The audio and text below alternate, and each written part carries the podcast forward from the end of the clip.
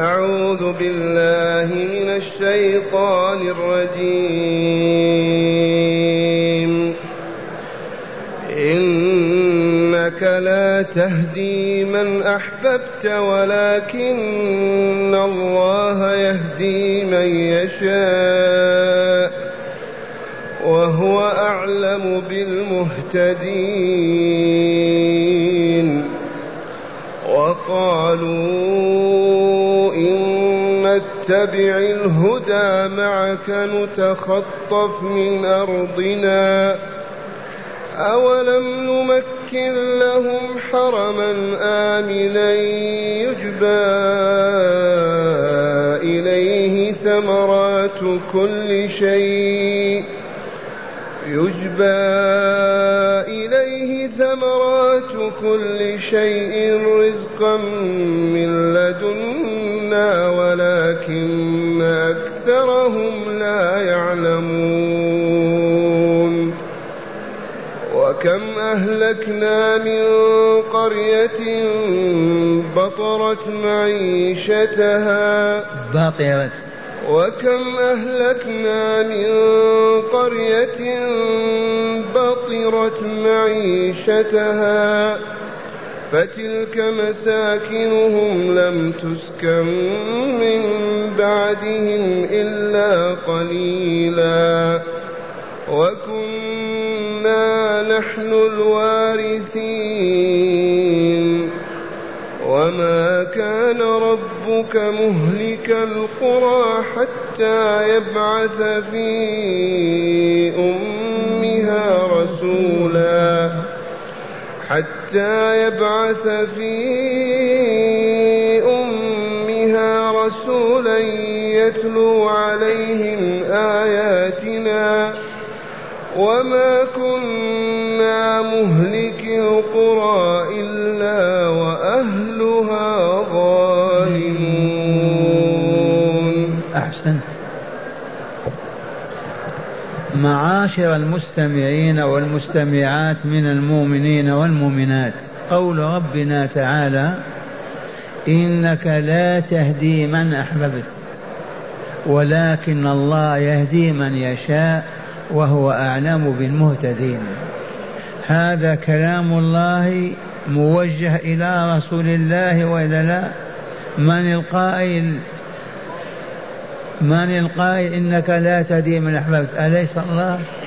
من المخاطب؟ رسول الله صلى الله عليه وسلم. الله تعالى يقول لرسوله محمد صلى الله عليه وسلم إنك لا تهدي من أحببت. ما تستطيع أن تهدي من تحب ولكن الله هو الذي يهدي من يشاء. لما أنزل عليه هذه الآية؟ من أجل تعزيته وحمله على الصبر. إذ حصل أن عمه أبا طالب كان يعطف على رسول الله ويحميه ويمشي وراءه ويدفع عنه الأذى حتى توفي.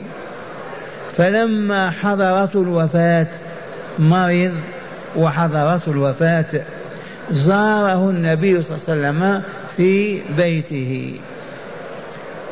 وجاء زوار من المشركين يزورونه وعيادة المريض هذه فطرة بشرية.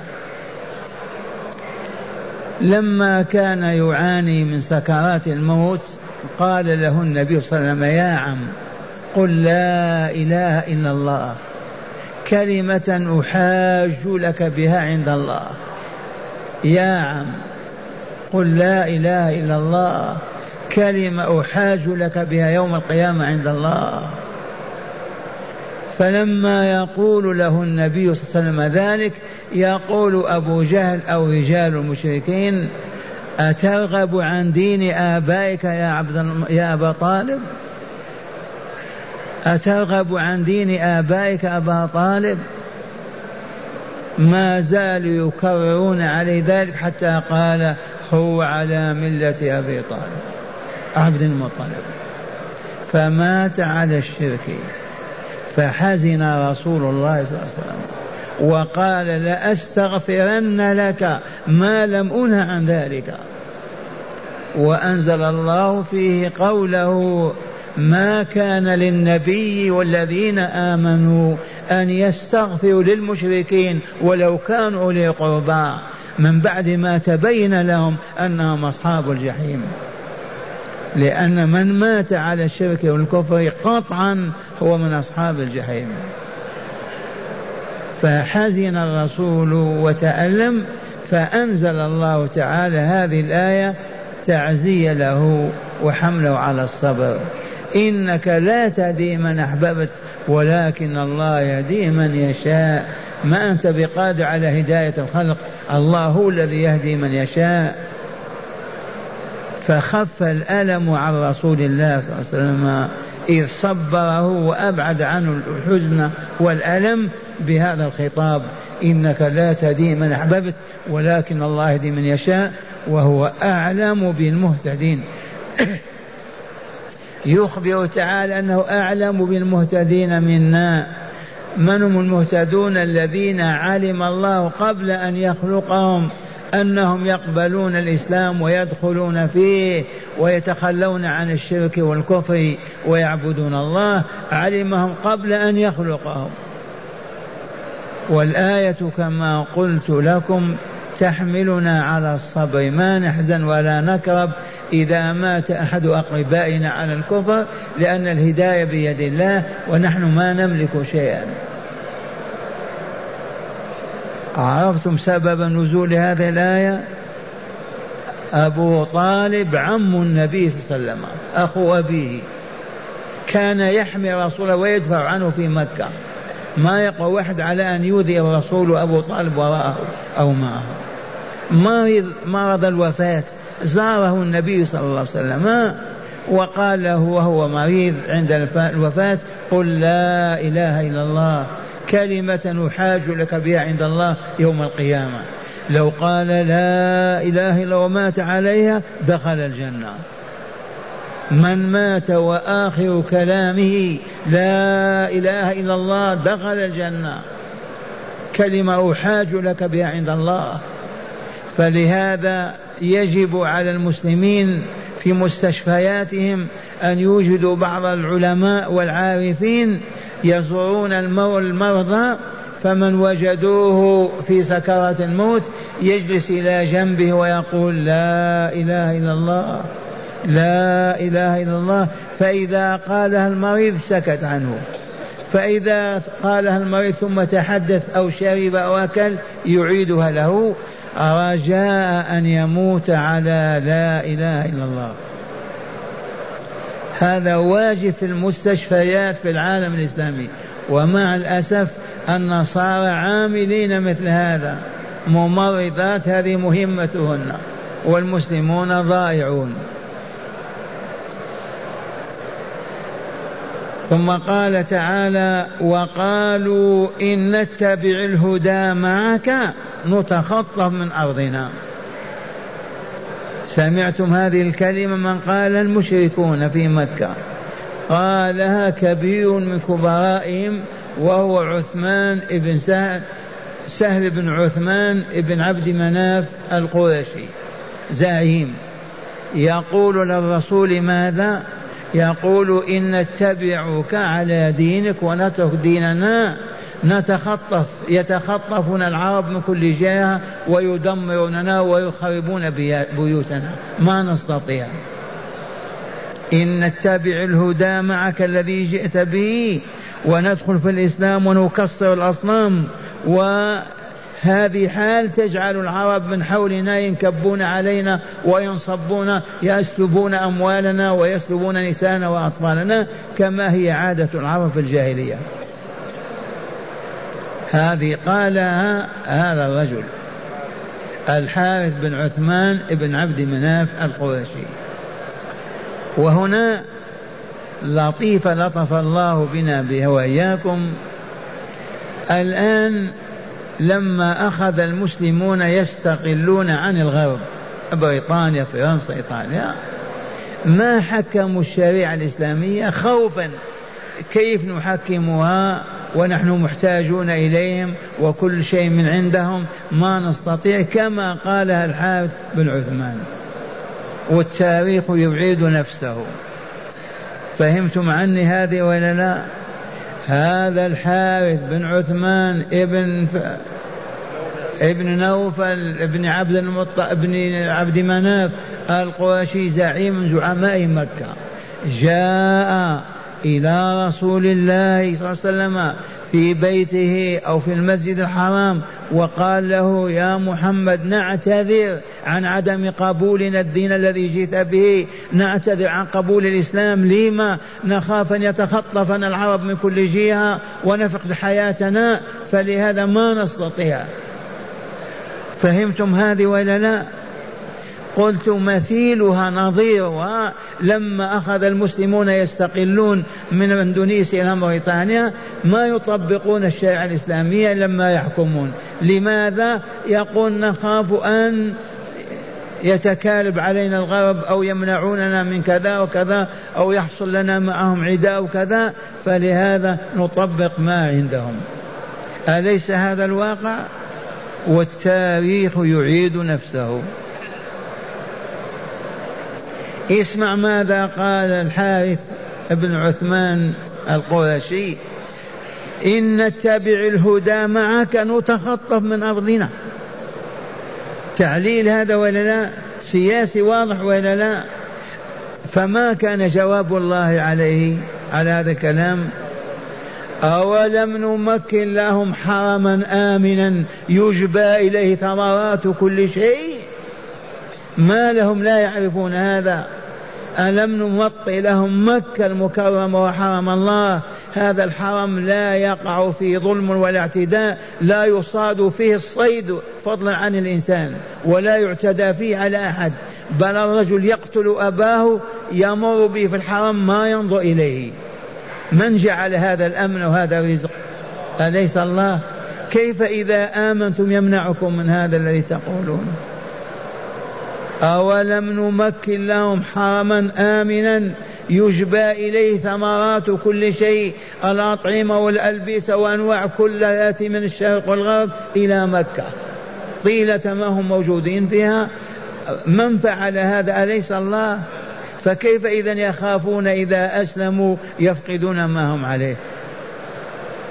أولم نمكن لهم حرما آمنا يجبى إليه ثمرات كل شيء رزقا من لدنا ولكن أكثرهم لا يعلمون. لو علموا ما قالوا هذا الكلام. لو علموا أن من أسلم وأقبل على الله أقبل الله عليه وأمنه ونصره وأعزه ما قالوا هذا ما فهموا. والآن والله لو أن المسلمين أقبلوا على الله وطبقوا شريعته ودخلوا في دينه رجال ونساء لأعزهم عزا ما عرفوا ولا أعلاهم ورفع شأنهم وأذل الكافرين لهم كما فعل مع رسول الله والمؤمنين. خمسة وعشرين سنة فقط كان الإسلام في مكة. خمسة وعشرين سنة فإذا هو عند الهند وعند الأندلس. من نصرهم؟ أليس الله بسبب ماذا؟ بتطبيق شرع الله وإلا لا؟ أولم نمكن لهم حرما آمنا يجبى إليه ثمرات كل شيء رزقا من لدنا. هذا الله يقول ولكن أكثرهم لا يعلمون. فعلة الجهل هي هذه. لو عرفوا لما قالوا هذه الكلمة ولا دخلوا في الإسلام. وقوله تعالى وكم أهلكنا من قرية بطرت معيشتها فتلك مساكنهم لم تسكن من بعدهم إلا قليلا وكنا نحن الوارثين. هذا الخبر العظيم. وكم كثير من القرى المدن القرى في القرآن المدن القرية القرآن في القرآن المدينة أم القرى مكة شرفها الله كثير من أهل القرى أهلكناهم. كذا بسبب ماذا؟ بطروا معيشتهم. أسرفوا وفجروا وظلموا وكفروا فأهلكهم. كعاد وثمود والمؤتفكات فتلك مساكنهم خالية لم تسكن من بعدهم أبدا إلا قليلا كالزوار يمرون بها وينزلون بها ساعات. وكم كثير من القرى من قرية بطرت معيشتها ما معنى بطر المعيشة الإسراف والبذخ والظلم والخبث والشر والفساد والإعراض عن الله وذكره ودينه والتكذيب لرسوله. فتلك مساكنهم في الشمال والجنوب والغرب لم تسكن من بعدهم بسبب ماذا؟ كفرهم وظلمهم وفسقهم وفجورهم. وكنا نحن الوارثين. من وارثهم؟ الله عز وجل. ثم قال تعالى يخاطب رسوله صلى الله عليه وسلم وما كان ربك يا رسول الله وما كان ربك مهلك القرى حتى يبعث في أمها رسولا. ما يهلك القرى حتى يبعث في القرية العظيمة التي فيها السلطة والدولة يبعث فيها رسول يعلمهم كتاب الله هذا الرسول إن استجابوا نجوا ما استجابوا أهلكهم كما فعل بعاد وثمود و والمؤتفكات سمعتم هذا الخبر؟ وما كان ربك ليهلك القرى مهلك القرى بظلم منه. حاشا الله أن يظلم. لما يظلم؟ هو غني عن كل ما سواه بيده كل شيء. حاشا الله أن يظلم أبدا. فيهلكهم بظلم بظلم يعني هم مؤمنون موحدون مستقيمون يعيشون على طاعة لا يهلكهم. والله ما كان ولن يكون أبدا. وما كان ربك مهلك القرى بظلم وأهلها حتى يبعث في أمها رسولا في العاصمة. الرسول مهمته يتلو عليهم آياتنا يتلو عليهم آياتنا حتى يؤمنوا حق الإيمان ويعبدوا الله حق العبادة فيكملون ويسعدون ويفوزون. وما, أهل وما كنا مهلك القرى إلا وأهلها ظالمون. ذي سنتنا في عبادنا. ما كان من شأننا أن نهلك المدن العواصم الحواضر أهلا إلا إذا كانوا ظالمين. يوم ما يشركون ويكفرون ويفسقون ويفجرون ويتركون شرع الله ويتبرؤون منه يهلكهم. وما كنا مهلك القرى إلا وأهلها ظالمون. أما أمة مستقيمة تعبد الله وتوحده وتعيش على المعروف والله ما يهلكها الله ولا يسلط عليها وباء ولا بلاء ولا عذابا في الدنيا ولا في الآخرة. لكن إذا بطرت معيشتها ما حمدت الله ما شكرت الله وأقبلت على الشهوات والأهواء وساقها الشيطان إلى كل باطل استوجت بالعذاب يعذبها الله ويهلكها كما أهلك عاد وثمود والمؤتفكات سمعتم هذه الآيات؟ مرة ثانية. اسمعوا ما يقول تعالى إنك لا تهدي من أحببت ولكن الله يهدي من يشاء والله أعلم بالمهتدين. وهو أعلم بالمهتدين. لماذا نزلت هذه الآية؟ تعزية لرسول الله صلى الله عليه وسلم وحمله على الصبر. لماذا؟ لأنه تألم لما مات عمه على الكفر. وهو على فراش الموت يقول يا أبا طالب قل لا إله إلا الله كلمة أحاج لك بها عند الله. يقول له المفسدون المشركون لا أترغب عن ملة أبي طالب أترغب عن دين آبائك وأجدادك. فما كان إلا أن قال هو على ملة عبد المطلب. مات على الشرك. حزن الرسول وإلا لا عمه كان يحمي ويدافع عنه. وقال وعزة الله لأستغفرن لك ما لم أنه عنك عن ذلك. ونهاه الله ونزل قول الله تعالى ما كان للنبي والذين آمنوا أن يستغفروا للمشركين ولو كانوا أولي قربى. كالعم والأب والأخ والأخت. وقالوا إن نتبع الهدى معك نتخطف من أرضنا. من القائل هذا القول زعيمهم الحارث بن عثمان بن عبد مناف القرشي. لماذا قال هذه الكلمة؟ ليعتذر للرسول إن ما نستطيع أن ندخل في الإسلام نخشى أن يتسلط علينا العرب ويأخذوا نساءنا وأطفالنا ويدمروننا.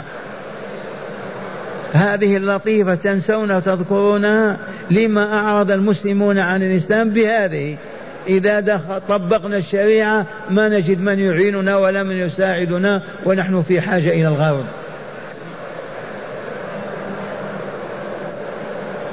قال تعالى فالرد عليه أولم نمكن لهم حرما آمنا يجبى إليه ثمرات كل شيء رزقا من لدنا. أليس كذلك؟ ولكن أكثرهم لا يعلمون. فوالله لو علم المسؤولون في العالم الإسلامي علمنا هذا والله لطبقوا شرع الله. لو علموا أنهم إذا طبقوا الشرع عزوا سادوا كملوا انتصروا والله لطبقوا. ما يعلمون. ولكن أكثرهم لا يعلمون. وكم الأدلة والبراهين وكم أهلكنا من قرية عاصمة بطرت معيشتها ما شكرت الله فتلك مساكن خالية خربة من بعدهم لا تسكن إلا قليلا. وكنا نحن الوارثين لهم. وما كان ربك مهلك القرى يا رسول الله حتى يبعث في أمها في عاصمتها رسولا يتلو عليهم آياتنا. وما كنا مهلك القرى الا واهلها ظالمون. هذا كلام الله. عجب هذا هو القرآن الذي نقرأ على الموتى ولا نقرأ على الأحياء. تذكرون هذه الزلة وإلا لا؟ هذه المكرة اليهودية المجوسية المسيحية. بدل ما نقرأ القرآن على الأحياء ليحيوا ويكملوا ويسعدوا نقرأ على الموتى. يجب على المسلمين أن يجتمعوا في بيوتهم في بيوت ربهم في قراهم في مدنهم كل ليلة كاجتماعنا هذا من صلاة المغرب إلى صلاة العشاء لأننا ربانيون مسلمون. نريد الكمال والسعادة والدار الآخرة. كل ليلة يقرؤون كتاب الله وهدي رسول الله. هل يبقى بينهم جاهل؟ والله ما يبقى. وإذا لم يبقى بينهم جاهل يبقى فاسق وفاجر والله ما يبقى. وإذا طابوا وطهروا يذلهم الله. لا والله وإنما ينصرهم ويكملهم ويسعدهم. ومع الأسف مع هداية الآيات. بسم الله الحمد لله. من هداية هذه الآيات أولا تقرير مبدأ لا هادي إلا الله. تقرير مبدأ لا هادي إلى الله. أنت عليك أن تدعو فقط أما أن تهدي ما تستطيع. قل لأخيك اتق الله اعبد الله قل لا إله إلا الله. فإن فعل نجا وإن ترك ما أنت بمسؤول. ما تقدر. على أن توجد الهداية في قلب الإنسان. الرسول ما استطاع. هذا عمه وإلا لا؟ ما استطاع أن يهديه. ومات على الكفر والشرك. نعم. الهداية المنفية هي إنارة قلب العبد وتوفيق العبد للإيمان وعمل الصالحات وترك الشرك والمعاصي. والهداية المثبتة يقول الله تعالى كلام ما هو واضح كلامك ما هو واضح. شوف الهداية المنفية هي إنارة قلب العبد وتوفيق العبد للإيمان وعمل الصالحات وترك الشرك والمعاصي. هذه الهداية إنارة القلب ليستقيم العبد على الإيمان والعمل الصالح وترك الشرك والظلم والفسق والفجور. هذه الهداية. والهداية المثبتة يقول الله تعالى وإنك إنك لتهدي إلى صراط مستقيم. تلك هداية الدعوة والوعظ والإرشاد. نعم عليك هداية الدعوة والوعظ والإرشاد. أما إيجاد الإيمان والهداية في القلوب هذا ما يملكه أحد إلا الله. إنك لا تهدي من أحببت. نعم.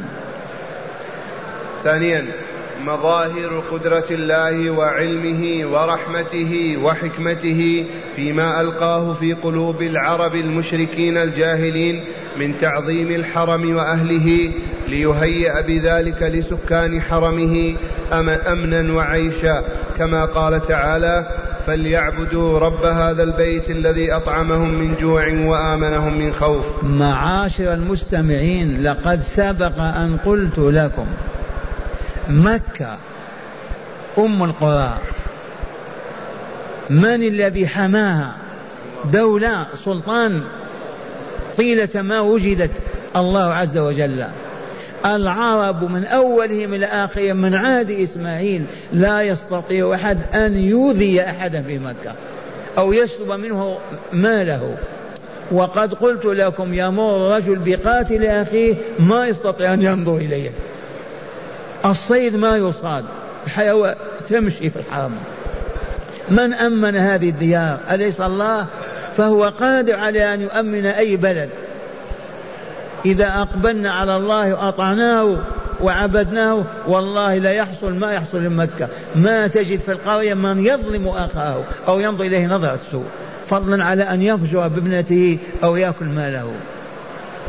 هذه سنة الله عز وجل. آية من آيات الله. مشركون كفار إذا دخلوا مكة لا ظلم ولا اعتداء ولا ولا أبدا. وهو يعبد الأصنام. هذا تدبير الله عز وجل. فكيف إذا نرغب عن دينه ونقول نخاف إذا دخلنا في الإسلام نضيع كما ضاع من قبلنا؟ اقرأ.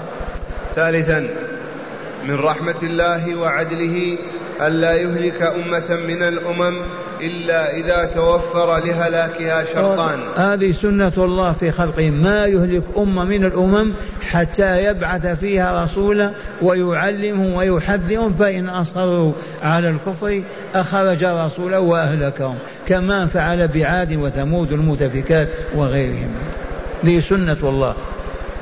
أولا أن يبعث فيهم رسولا يتلو عليهم آيات الله تحمل الهدى والنور. أي نعم. ثانيا أن يظلم أهلها بالتكذيب للرسول والكفر بما جاء به والإصرار على الكفر والمعاصي.